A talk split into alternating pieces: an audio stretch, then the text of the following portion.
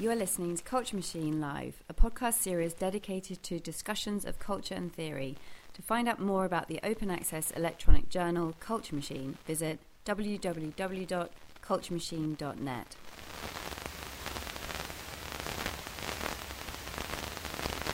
Today we will be speaking to Joanna Zylinska and Sarah Kember, focusing on their recently published co-authored monograph entitled Life After New Media, Mediation as Vital Process.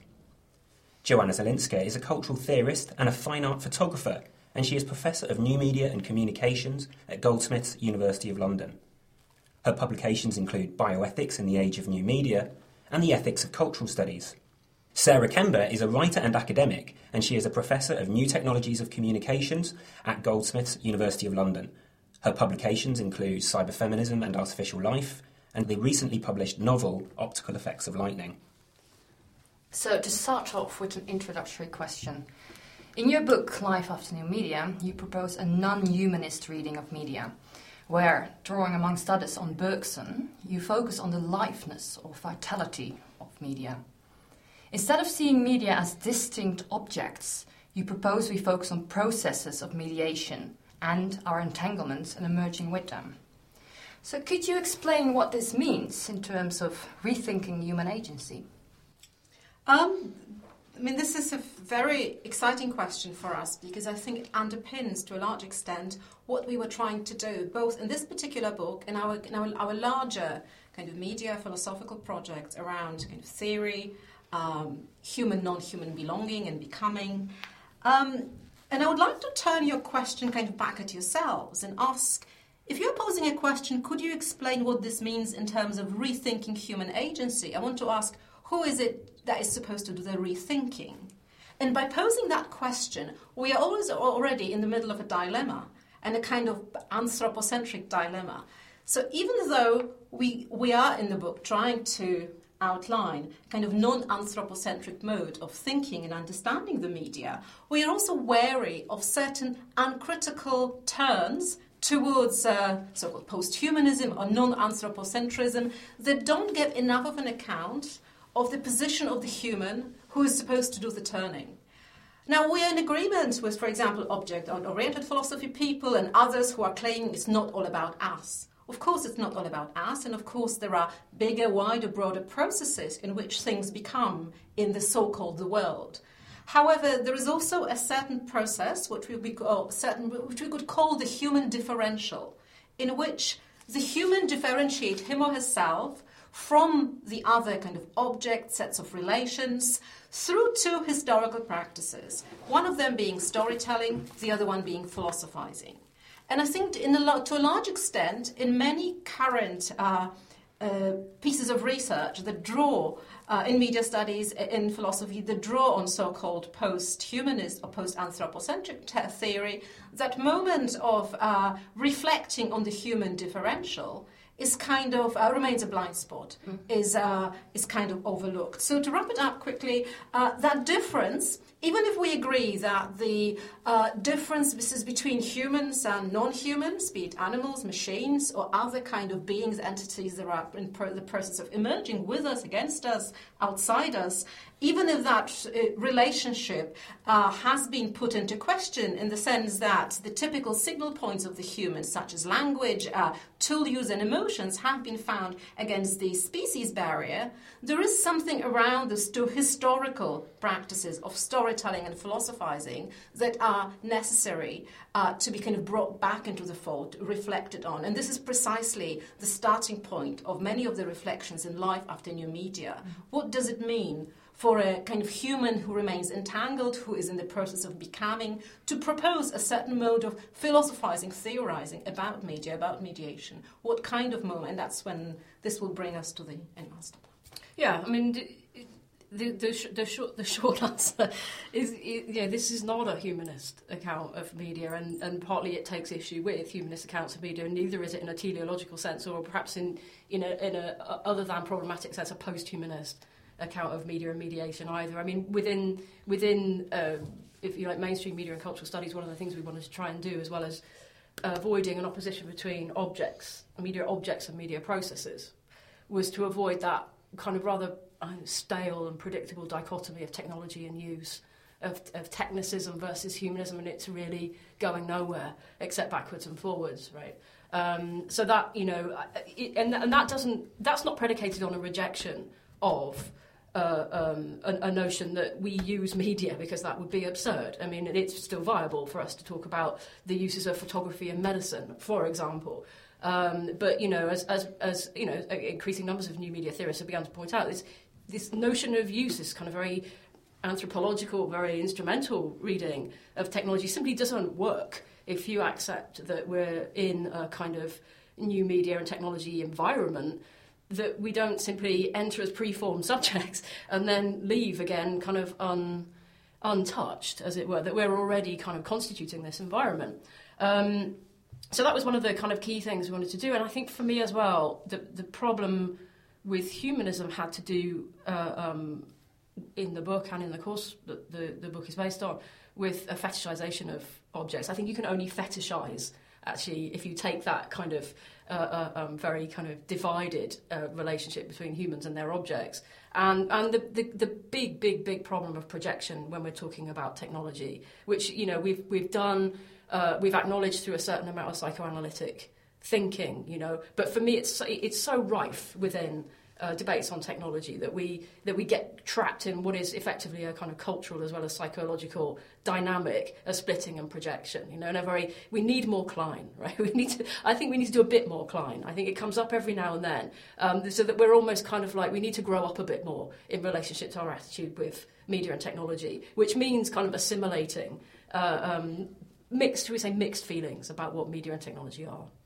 And it's also um, so the book is in a way kind of arises out of a certain suspicion on our part towards proclamations about what we have supposedly become mm. now in that process. In that moment of the now, and that no longer, no more, uh, we are now somewhere. Right. Those kind of temporal indicators that supposedly point to a radical ontological change in the status of the human is something that is troubling us. So we're much more interested in a more speculative, more gentle I suppose, kind of manners of recalibrating our own human vision uh, to, to try and grasp, to understand where it emerges from and what it is entangled with, what we are entangled with, how we emerge, how. But last but not least, it's also recognizing, as Sarah said, that there are not only processes, that processes stabilize into objects. So there isn't just mediation. Of course, mediation stabilizes into media. And media could be named as kind of historically. Uh, historically significant temporary stabilizations of matter uh, that ma- matter to other humans and non-humans. And obviously then a lot of kind of co- contemporary analyses of those media, of those stabilizations in terms of use, in terms of uh, um, in terms of power relations, in terms of post hegemony, in terms of everything else, they do have a kind of uh, validity and relevance. But it's more the question of thinking about what happens, how do they stabilize, and what happens if that media object becomes uh, unstabilized, not even destabilized, but unstabilized, and returns to that kind of process of mediation.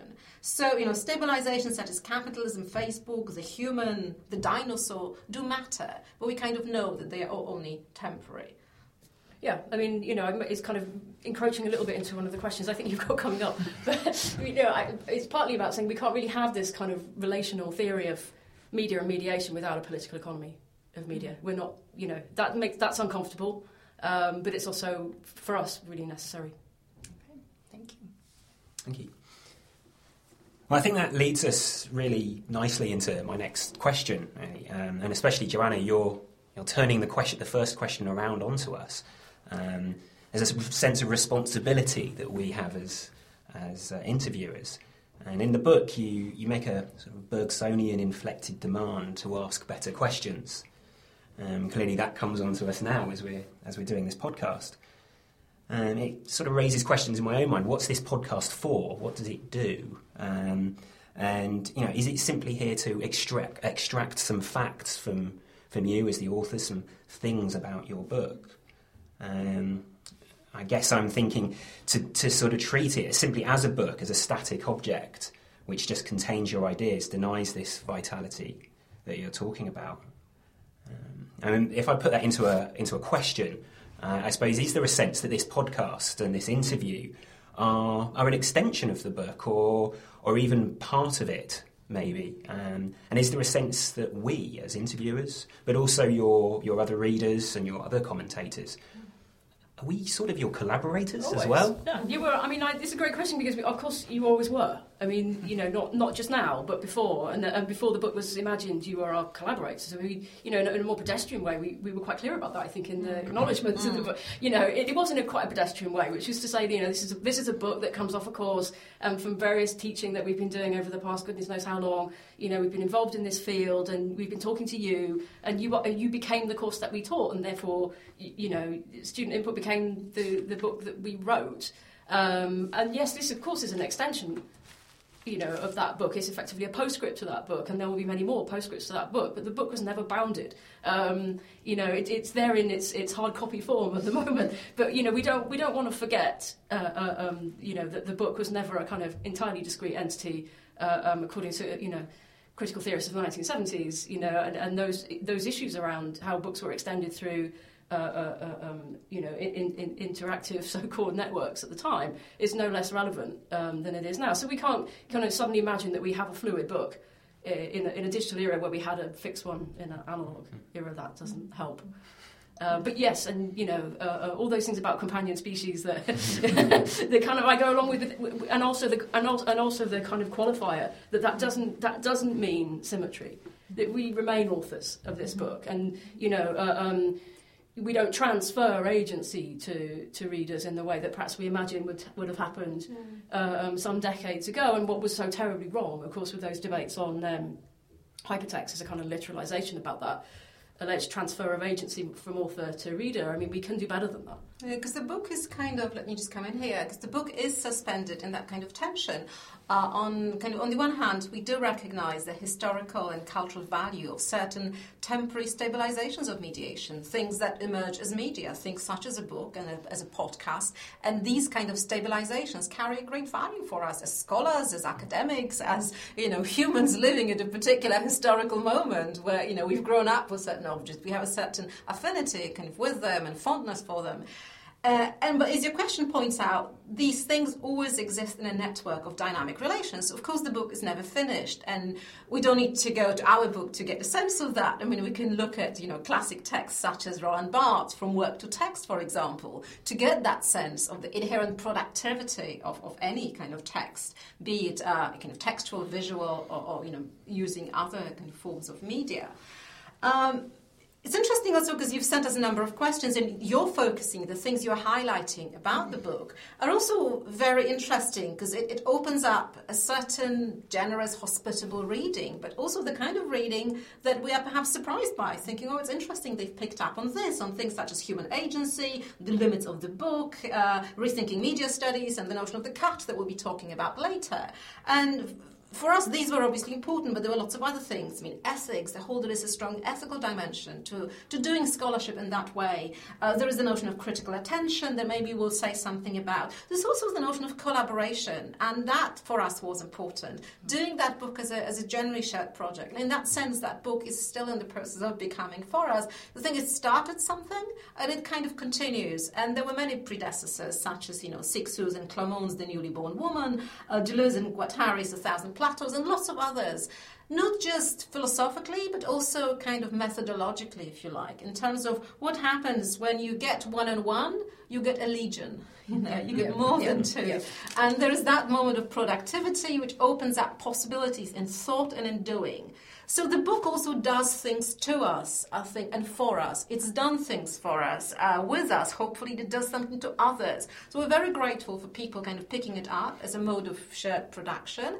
But we also, I mean, very excited about opening up, creating that kind of more speculative, more playful mode of doing um, media theory as a form of kind of media production, producing it in the process, and opening up that kind of possibility. Of course, we are not the only ones opening up the possibility of interesting, critical, creative, ethical media production. Those possibilities pre-exist as we borrow, we kind of we acknowledge, we draw on, and then we kind of go without further, while at the same time recognizing the institutional, academic uh, stability of that object we conventionally refer to as the book that carries kind of the names of two authors on them, attached to an academic institution, and that then involves kind of generous interviewers like yourselves into a discussion about it. But feel free to feel free to be less generous. Kind of All right, thank you. Uh, so, Sarah, Joanna, um, your fascinating text really seems to speak well beyond what we've already talked about the conventional notions of media, as it does uh, beyond the discipline of media studies. So, for you, mediation seems to demand a recognition of the connectivity, uh, perhaps even the inseparability of conventional disciplines. So you do consider themes that are common within media studies, so, such as the credit crunch as a media event, for example. Um, but these are supplemented by the study of areas classically off limits for media scholars, such as uh, the Large Hadron Collider uh, and face transplant surgery. And Sarah, for instance, you have previously written about your suspicion towards the notion of the two cultures, where the sciences and the humanities are characterized as hostile opponents. So, how does mm. this current project and so your articulation of mediation in particular relate to this idea? And why is it important for you to extend the study of media into fields that cultural theorists have tended to avoid and perhaps even been barred from entering? I mean, if I can give a really flippant answer to that before we get going. Um, I was partly institutional. I mean, just try, trying to follow on from Joanna's point earlier on. You know, we've always been involved in the wider world of, you know, biotechnology and bioethics and science and technology studies and feminism, and always were in a relatively marginal relationship to mainstream media and cultural studies. Um, I'm not sure that we were necessarily looking for bridges, but the bridges came, right? Mm. The bridges came through teaching digital media for, you know, uh, um, 10 years, 15 years, um, and through, you know, it, it, or in as far as we accept processes of convergence and remediation, or technological convergence and remediation. So we, we had to deal increasingly with a coming together of information and communication and biotechnology. So that for us was probably always there, but it was becoming more and more and more apparent. You know, through through developments of smart media and and uh, you know uh, uh, um, virtual environments and all the rest of it. So you know, it, it just it, you know it's something that I argued and have been arguing um, since the the book on cyberfeminism that science and technology have always been our business as kind of media scholars and are increasingly our business. But that has, for me, you know, it, it, I, I, often pick up on um, Donna Haraway's uh, uh, um, interview how, in How Like a Leaf, where she says that, you know, literacy in biology is something you kind of have to do across the board now, whether you're in health or management or whatever, and, and, and really was surprised that media wasn't on the list. But for me also, I'm not sure that it is a question of literacy. I, I feel really uncomfortable with the notion of literacy in science, given that this is a historically very paternalistic, very top down, schooly type of uh, concept. And um, it's really, really not what, what, what, we mean. I think that there is a kind of imperative, uh, um, an ethics, a, a, sort of responsibility to to deal with what's happening. You know, to take on these kind of messy mixtures that are going on between the disciplines that we, you know, uh, uh, make these artificial uh, uh, premature cuts in, shall we say. And, and, and, so to listen and to, and to take account of and to be therefore responsible to, I think is very, very important to me. But that doesn't mean uh, you join it on its terms. It doesn't mean that you engage uncritically with these fields, far from it. But neither does it necessarily mean that you're, you can be comfortable and settled and happy in your relationship of opposition to it. So the two cultures science wars um, framework for me was completely redundant uh, when I was doing the, the research on artificial life. I could see how stale it was to have people doing quote sociobiology and computational clothing, and then feminists like me with their big boots on going, no, no, no, no, we don't want you to do this. Um, you know that it was actually much more productive to to get closer, actually, to get closer to it, to be yes a bit contaminated by it, to be much more um, involved in it without necessarily taking it on on its own terms at all. Um, and so literacy, I think, would be a problem uh, that I'd have to sort of highlight. But at the same time, not doing this um, you know, making these kind of artificial distinctions so that, you know, in our field you couldn't possibly do something like talk about the LHC. Uh, I mean, goodness, you're missing a trick, right? Um, how, there's no way you can not do that, I think, in our schema, that you have to recognise that actually in that, in that sort of big science project, media and mediation were, were right up front as the kind of crucial for us crucial problems. The, the main, the most interesting thing that was going on there was the mediation of a Big Bang It wasn't so much the Big Bang in itself. And yes, we can learn about Big Bangs, and we and we do, and we did. Um, but but you know that that's not about sort of just doing physics. It is also about sort of looking at how these uh, uh, um, fields interact. It, disciplinarity, uh, I don't know. I mean you know, the, the way that we institutionalize disciplines is a problem. Multidisciplinarity is certainly not a, a solution to it. I think it's an accumulation strategy.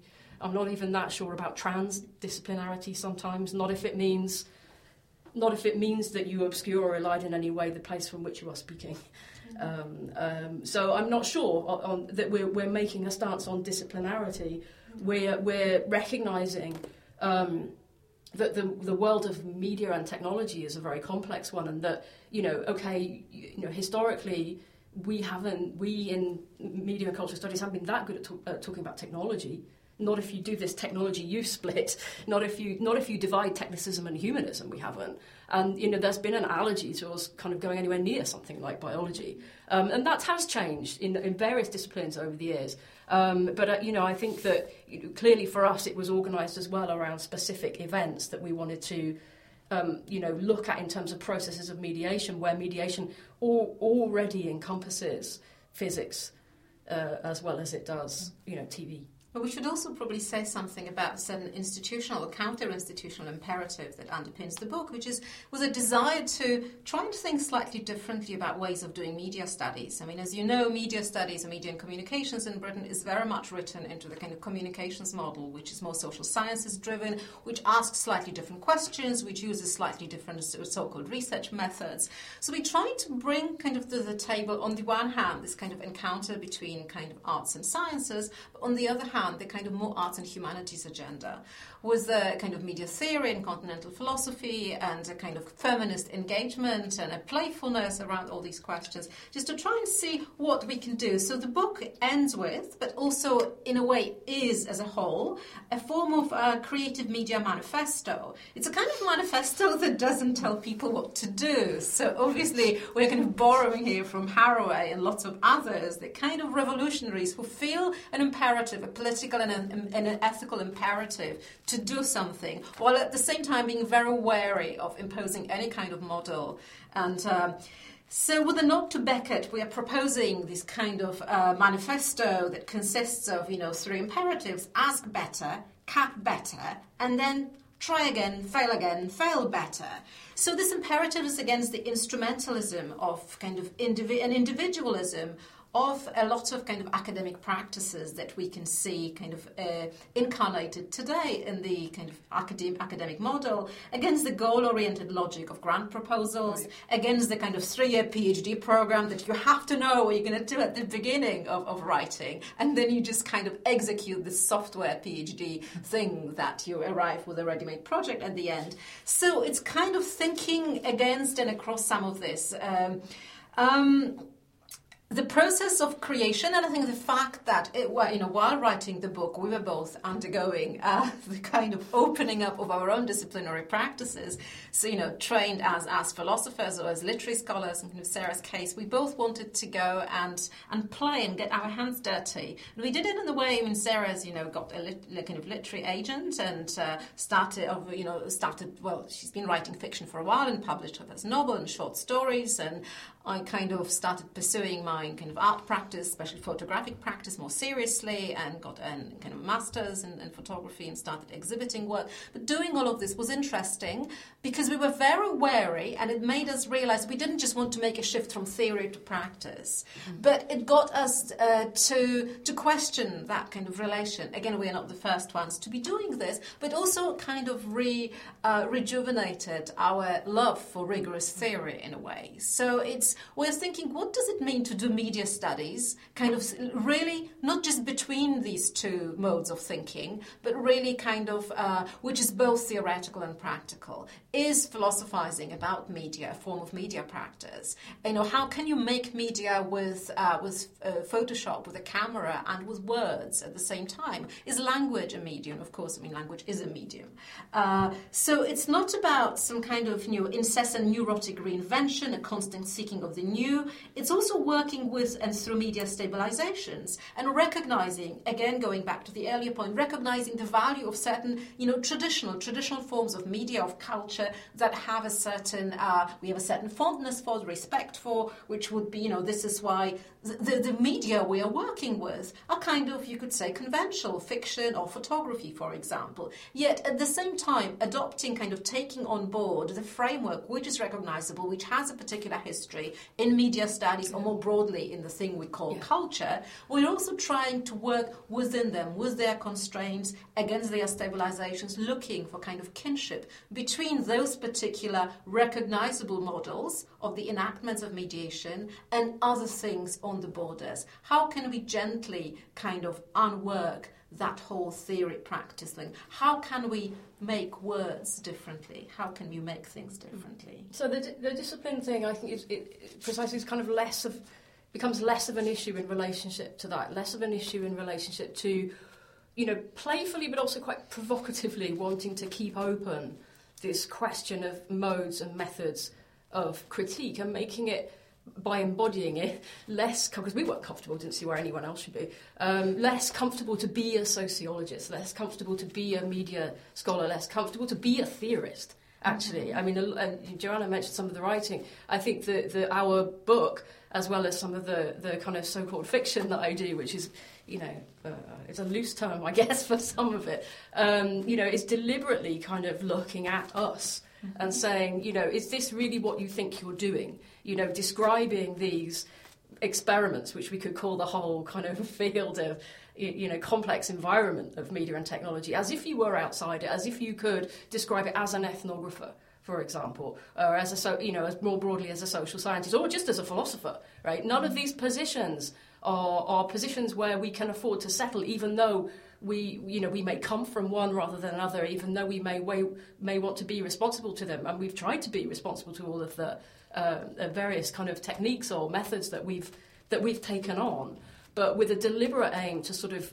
to say, look, you know, not prescriptively, but for critical sort of political reasons, you, you know, you don't want to say, I do interviews because I'm a sociologist. Mm-hmm right? So we the, the Bergson was useful for us because it made us think more about ask the right question, and then we'll care about what happens with the, you know, the how afterwards. It is a secondary question, and therefore it's not known. That right notion of, res- of, response and responsibility is quite important as well. I think it underpins to a large extent a lot of what we are doing here. That we're hoping that this is a project that emerges as a response to what's going on already. And partly, I think we started both by saying we actually don't know. So the book is also a turning away from a the more general kind of ontological execution of knowledge that's mm. so visible in many um, areas of cultural theory and philosophy at the moment. I would argue when, more so. And I, I blame not so much Deleuze and Guattari because I'm very fond of their work, but many kind of uh, poor readings, I suppose I would say, ungenerously, of Deleuze and Guattari, where there is that kind of the, a certain hesitation, playfulness, being on the verge, uh, and a kind of almost hysterical hesitation of writing kind of gets killed off in the readings of Deleuze and Guattari, but gets picked up is this kind of uh, neurotic affirmation that kind of supposedly bans scholars from critique and pushes them to move on. Again, we are returning to this notion of moving on, moving on with the times, kind of such a neoliberal imperative. Mm-hmm. So a lot of theorists now kind of um, exhort you to move on and to move on away, away from critique and more towards uh, more affirmative modes of thinking. And again, I'm not quite sure about that kind of dualism. Uh, I think we both in the book we recognise we've got a lot of fondness for critique as a very particular mode of doing knowledge. And uh, so, what we're proposing is this notion of critical attention. And we're working with that notion of critical attention, which is much more corporeal, which is much more sensuous, which works affectively as well as cognitively. We recognize that you know human cognition is not the be all and end all. That too, it's imperfect. It's probably just the tip of the iceberg. However, it kind of works again, with a particular historical tradition of asking certain questions. We can mm-hmm. move with that, we can try and ask better questions, but that kind of recognition of a tradition of critique. Because if we are making a postulate that we are just moving on with flows of mediation and we are moving towards an affirm- affirmative mode of doing whatever, I mean, that's still a critical position, which is one which is not very well thought out. So, this is why I think if we were to have a rubric under which we position the book, would be one of critical vitalism. For many people, there would be a paradox and a set, you know, of two incompatible terms. For us, it's a kind of more responsible, maybe a kind of a slower and uh, way of thinking, uh, speculating, messing around with media and mediation, but one that also recognizes a particular historical philosophical trajectory Yeah. from which we come. Yeah, there were there were there were trajectories that, that, that fed into that position, which argues in effect that you know critical attention has little to do with sociology per se, or with philosophy per se, or with being a theorist or a practitioner. But at the same time, we we came from somewhere.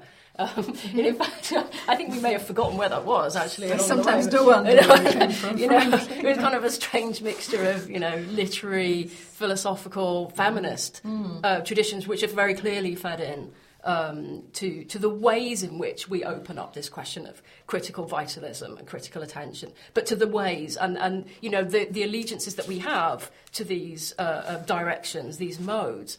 Uh, has a lot to do with their openness, has a lot to do with not necessarily moving from here to there, um, but to remaining open to the question of what and how, basically. Thank you. Thanks. so on to our so on to our last question. Um, I wondered if you could talk a little bit about the cut. Uh, in the book, you bring together different types of cut, the sort of visceral cut upon the body, and you illustrate that with the work of Nina Sellars. Um, and you uh, you talk about the cut from more conventional media, where it's sort of the imperative to cut in film. Um, but these are connected with a notion of cutting as as ways of knowing. Um, and when I look at those images of, of Sellars' work in the book, um, I'm struck by a sense of violence. Um, it's something that I pull away from. It's something quite abject. Um, and I wondered if this violence, this cutting into the body, is commensurate with a, a violence in, in knowing, in the act of knowing, um, and where objects are stilled and cut out from uh, this vital dynamic process, and whether that violence is, is equivalent in any way. Well, I think we have to be careful to make, a, a, you know, to introduce the possibility of a kind of ontological and ethical distinction between different practices of cutting. But at the same time, we shouldn't make this distinction too quickly. So, this point about cutting ties in with our earlier discussion about critical vitalism. I think for that vitalism to be critical, uh, we need to introduce and maintain that notion of the cut. And the cut, as we argue in the book, and it's something, you know, for me, it's a concept I've worked with in my other, um, other writings about kind of bioethics as well. It's a notion that um, introduces and throws light on a particular set of practices that arrange knowledge, arrange language, arrange media into these temporary stabilizations. Because there are not just processes, there are not just flows, flows stabilize. And even if these stabilizations are temporary, they have uh, political, ethical consequences, they've got material effects. And so it's basically a call to give an account of those cuts and maybe, maybe to make better cuts as well. Uh, when speaking about the images by Nina Sellars that illustrate, or the kind of, they don't just illustrate the, the, the, the, the, the chapter, they kind of appear as a certain um, uh, they appear as an uh, one possible enactment of that practice of cutting. What was interesting for me about Sellars' work in that particular uh, in that uh, particular series, and I should explain, it's a series called Oblique. It's a series of photographs taken during the surgery undergone by performance artist Stelarc, who is having an extra ear implanted on his arm. However, in the photographs in the series, you just see a close up, and they are done in the tradition of kind of uh, you know Rembrandt-like painting paintings. You can think about Rem- uh, Baroque kind of uh, chiaroscuro palette. So there is violence, and also there is this kind of, form of beauty. Beauty, again, I'm referring to a very conventional understanding of aesthetics that refers to a particular set of practices. So there is that. But what, what kind of cutting occurs is a double layer of cutting. There's obviously a cutting of an arm, but that's at one remove. But what happens with Sellars, she's cutting the, the, the, the series of operations, the series of occurrences happening in the in the operating theatre with a camera, with a lens, framing them and inscribing them in a particular trajectory of images of cutting. So there is that double practice of cutting. So in a way, we'll understand that these images might provoke a certain repulsion a revulsion in the in the viewer. I think they also highlight the inevitably violent element of cutting that perhaps is inherent to any uh, any practice, any level of um, and any practice, any act of, of trying to uh, mold matter into something. And as I said earlier, I think we have to emphasize that there, you know, different practices of cutting are not ethically ontologically equivalent. There's of course a difference between you know slashing someone's face with a knife and cutting something with cut and paste and Word or with you know with Photoshop. At the same time, that moment, that whole process of intrusion of kind of modulating, making, remaking, making choices, a kind of mm. decisions around inclusion and exclusion. Some of these decisions are conscious, others are less conscious, are kind of much more corporeal, much more, much more propriocentric. Um, this, they kind of point towards that um, necessity of in, enacting what Karen Barad calls an agential cut, a resolution within a phenomena of the inherent ontological and semantic indeterminacy. So the cut can be creative as well as violent. So even if we return to the notion of violence, then we have to perhaps bear in mind what the philosopher Emmanuel Levinas called good violence, hmm. which is a way of, of minimizing violence. If we recognize that violence is inherent to the processes of self-constitution, to the process, processes of constitution of the world, we call the world, of constitution of knowledge, then we perhaps have a responsibility to kind of work through those processes to make sure that these cuts perhaps don't cut as deep, to see what's on the other side of the cut, if you like. Yeah, I mean, you know, the, the, we actually came to this question pr- probably from opposite sides of the cut, mm. except that there aren't really opposite sides of the cut philosophically. But if there were, we did. I mean, you know, for me, uh, uh, cutting was something I was kind of reading through Bergson as, you know, immanent, necessary, inevitable, morally ambiguous. Uh, Joanna came at it more from a kind of transcendentalist kind of uh, approach. But I mean, for what we shared was that when you trans- transfer uh, a notion of agential cutting to kind of nature cultures. We, there's no way you can posit that cuts are things that just happen, right? Um, so then it becomes a question of how you do cutting better, you know. So cuttings for us, you know, is, is a kind of, uh, there's a temporality to it. This is what we get from the, the process kind of philosophy from Barad and, uh, and so on. Cuts cut things together and apart, it's, it's ongoing. Uh, um, but it's also kind of fundamentally about separation and about individuation, and it's fundamentally necessary. Um, so then the question is, how do you how do you cut not just uh, uh, uh, uh temporally, but in a timely way when those when those refer to slightly different slightly different dynamics, and you know for you know to, that means also to not kind of accept premature kinds of cutting, so that things are given, you know, so that we can deal with discrete entities with what we call through a Bergsonian framework false divisions, human, machine, and nature, and all the rest, and all the rest of it. Uh, we, we, we want to suspend those cuts and kind of accept that the cutting will happen, that the cutting has to happen. Could we please do it a bit better um, than that? And that, I think that was one of the imperatives for us. And then, and I think if we if we think of cuts as to, as, as like the creation of representations um, as well, which I, we we were you know addressing in the book. Um, I, I, think it, I think it's, it's also very important again to say that you know no we can't stop doing this. You know we can no more uh, stop representing than we can cutting and representation. I mean is a key issue uh, in any kind of visual medium uh, field, um, you know, and, and I would, you know, I, I, we, I think it's very important that we that we signal that we that we didn't agree with this sense that you know we're at the end of representation, or you know we have to shift from representation to performativity. No, we we saw in the context that we studied in the book like the credit crunch, like uh, the LHC and, and Abu Ghraib, even, you know, the, the fact that these, uh, the, these, these dynamics are held very, very much in tension.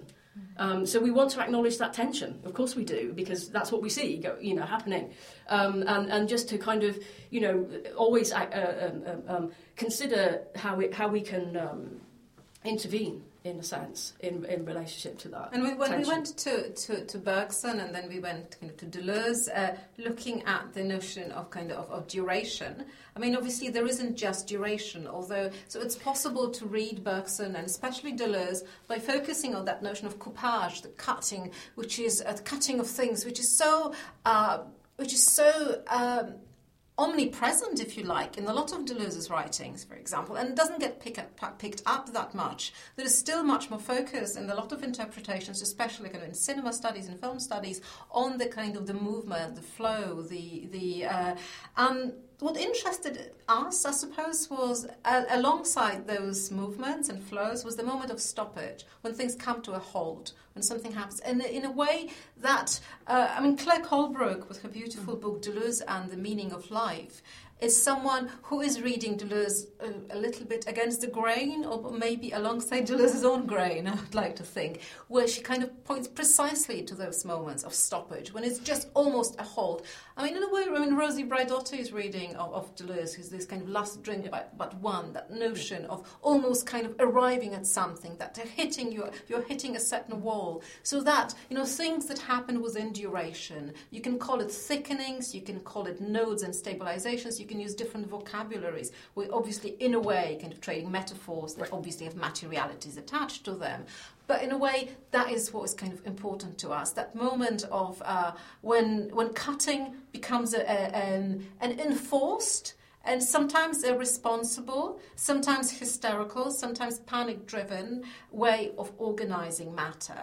And then how can we make sure these cuts matter and then they have uh, the, the, ethical consequences of which we can only um, be for which we can only be responsible to a very small degree. I mean, it's obviously we are recognizing going back to the first question the limitations of the human who can do these cuts. I mean, most of these cuts happen without us, and most of them happen to us as well without our knowledge or possibility of controlling the situation. However, that kind of those rare moments in which we can perhaps do something within the limited set of dynamic relations we find ourselves in is what is of interest to us here. So again, it's kind of quite small, quite minor speculative attempt to kind of look at these little incisions around, seeing whether we can make them a little better, a little either shallower, shallower or deeper, mm. depending what we want to achieve. I, mean, I think that of the of the interventions that, that we were consciously or otherwise making um, here was obviously to think more about um, the ethics of mediation uh, through decision making, through cutting, um, rather than just kind of falling into a kind of more conventional way of talking about media ethics. And that's something that you know Joanna might want to say something uh, more about. Um, it was, I think, it was very important to do that w- whilst not dismissing media ethics as irrelevant, right? Mm-hmm. Problematic for sure, but, but but not irrelevant. We can't possibly say in the current climate, yeah. phone hacking and all the rest of it, that you know that this this becomes relevant. Um, but I think the other thing that perhaps is more more challenging than that in, in, what we were trying to do, and that extends out to our to our other work, as you like, our more extended writing practices. Was, was this kind of understanding about ethic, aesthetic as well as ethical yeah. cutting that actually, you know, this this book is um, is, is writing, right? Mm. It is a form of writing. It is a, a, a, kind of storied. It is, you know, in, in cutting across um, the divisions that, you know, I I think are still residually held in a lot of these debates on agential cutting and, and, and ethics, which is, you know, I can talk about this from this kind of untrammeled position of, a, of an academic theorist in this field, right? Well, not so comfortably for us. And I think you know the, the, the ways that we've engaged with that through photography or through fiction, where believe me, cutting is a violent, excessive process that have really um, reflected. Ben's looking at me now through the window. He knows about this. Um, you know that that's that's really cutting. You know, aesthetically, you have to engage, and those cuts are really uh, uh, contestations about you know what over control over this entity. As Joanna says, it's very very limited, and you know aesthetic cutting cuts against uh, cuts that are to do with marketisation, that are to do with commercialisation, that are to do with all sorts of uh, genres and conventions and expectations. And we, uh, we want, we're not shuffling those off. You know, readers of uh, um, books on media have certain kind of very legitimate expectations and, and, and assumptions about what we're going to do. And I, I do think that we still wanted to say to them, yeah, but you know this is this is also happening here this other element of of, of of decision making, which is to say to you, oh, you know, this this is this is something that that moves a, a little bit. It's a little bit nomadic across. I mean, and we were quite conservative in how we did it. Mm. I think in this book, and we could have gone further, and maybe next time we will. you know, our manifesto was saying it. We, we, had we had we had pictures, we had some bits of stories, um, but but the point being that this is storied. This is this is pictured. Mm. So just to kind of follow up on that point about uh, ethics of mediation. Uh, this is not to say, as Sarah mentioned, that uh, we want to set ourselves against what conventionally gets described as media ethics, which is to a large extent a form of proceduralism, a way of resolving pragmatic problems to do with journalism, with the behavior of journalists, and you know something that obviously has become very much the object of recent inquiries in Britain, with the Leveson inquiry and the excesses of the press and politicians. Uh, and we recognise the need to to have these codes of conduct and to have them in action and to have to make sure you know that there is there are forms of regulation. So that uh, in proposing an ethics of mediation, we were trying to do something different. Again, to, to return to that idea of posing different questions, maybe better questions.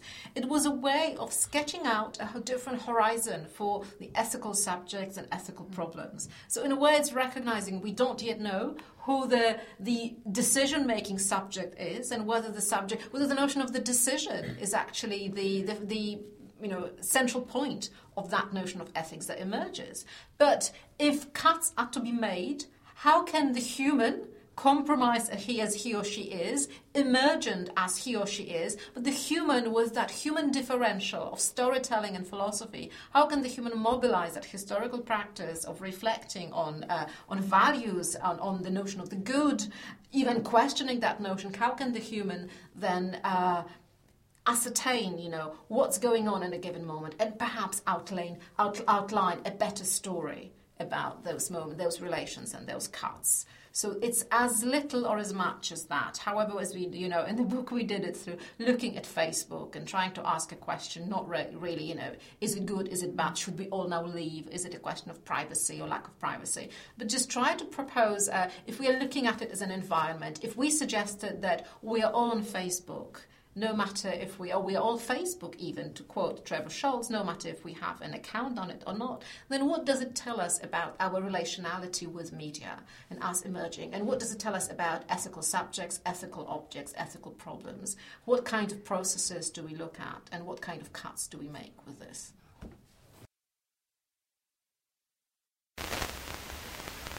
You are listening to Culture Machine Live, a podcast series dedicated to discussions of culture and theory to find out more about the open access electronic journal Culture Machine, visit www.culturemachine.net.